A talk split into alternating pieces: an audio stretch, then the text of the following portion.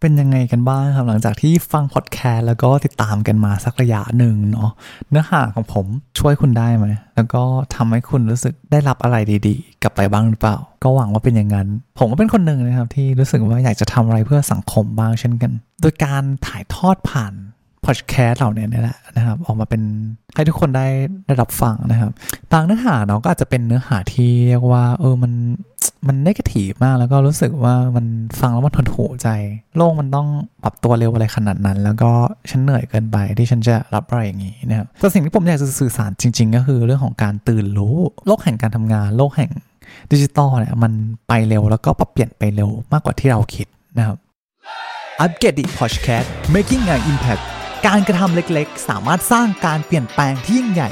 ในชีวิตของใครบางคน และนี่แหละครับ คือเหตุผลที่คุณต้องฟังอัปเกรดดิอัปเกรดหรือยัง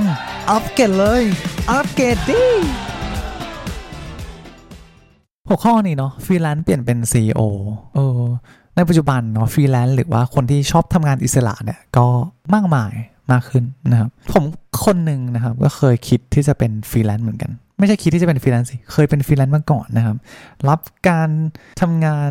นอกเวลานะครับตอนที่ยังทำเป็นพนักงานประจำรับงานนอกกระจุบกระจิกได้เงินนิดนิดหน่อยหน่อยได้เป็นค่าขนม หรือว่าซื้อแกจิตหรือว่าซื้อของขวัญที่ที่เราอยากได้นะครับ ผมคนหนึ่งนะครับที่เรียกว่าไม่ใช่ลูกเศรษฐีนะครับอยากได้อะไรก็ไม่ใช่ว่าจะได้นะครับ ทุกบาททุกสตางค์ต้องทำงานแล้วก็เพียรพยายามให้มันได้มันมา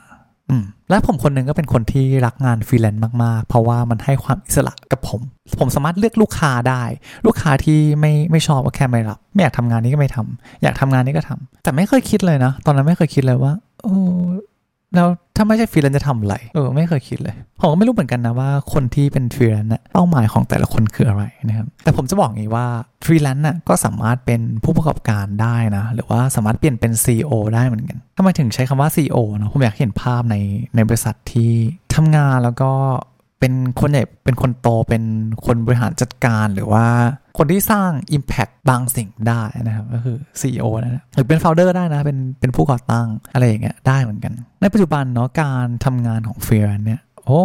นับวันคู่แข่งยิ่งยิ่งมากขึ้น แล้วคนที่เป็นฟรีแลนเซอร์ที่มี portfolio ที่ดีเนาะหรือมีการทำ testimonial หรือมี portfolio ที่ดีเนี่ยเรียกว่าสามารถเติบโตในสายงานได้อย่างมั่นคงเลยนะ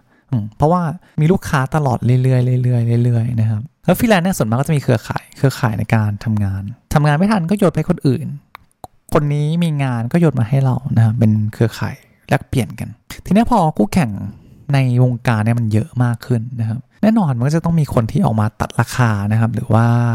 ลด value ในการทำงาน การทำงานของฟรีแลนซ์เนี่ยก็จะอยู่ด้วยการทำ price war นะครับ แล้วก็จะเกิดการตั้งคำถามว่า เอ้ย ทำ rate เนี่ยมันทำให้วงการเสียนะทำ rate แบบเนี้ยไม่ได้นะมันผิดนะครับสิ่งนี้ไม่ได้แปลกอะไรครับ เรียกว่าการกดราคาหรือว่าการลดคุณค่าในในงานบางสิ่ง มันเกิดขึ้นกับทุกที่นะครับ เพราะคนเรามองไม่เหมือนกัน บางคนให้คุณค่ากับงาน บางคนให้คุณค่ากับเงิน บางคนให้คุณค่ากับความสบายใจ บางคนให้คุณค่ากับ passion นะครับขึ้นอยู่กับว่าคนคนนั้นนะเขามองเห็นอะไร แต่เราวิ่งหนีไม่ได้ครับ เมื่อไหร่ก็ตามที่มีผู้เล่นเข้ามาเป็นจำนวนมากนะครับ price war เนี่ยเกิดขึ้นแน่นอนนะครับแล้วอาชีพอย่างฟรีแลนซ์เนี่ยจะอยู่อย่างไรนะครับผมสนับสนุนเป็นคนหนึ่งที่สนับสนุนให้ฟรีแลนซ์เนี่ย improvement ในการ transfer ตัวเองนะครับให้กลายเป็นผู้ประกอบการนะอันนี้คือสิ่งหนึ่งที่ที่ควรที่จะทำในในโลกอนาคต เพราะเรา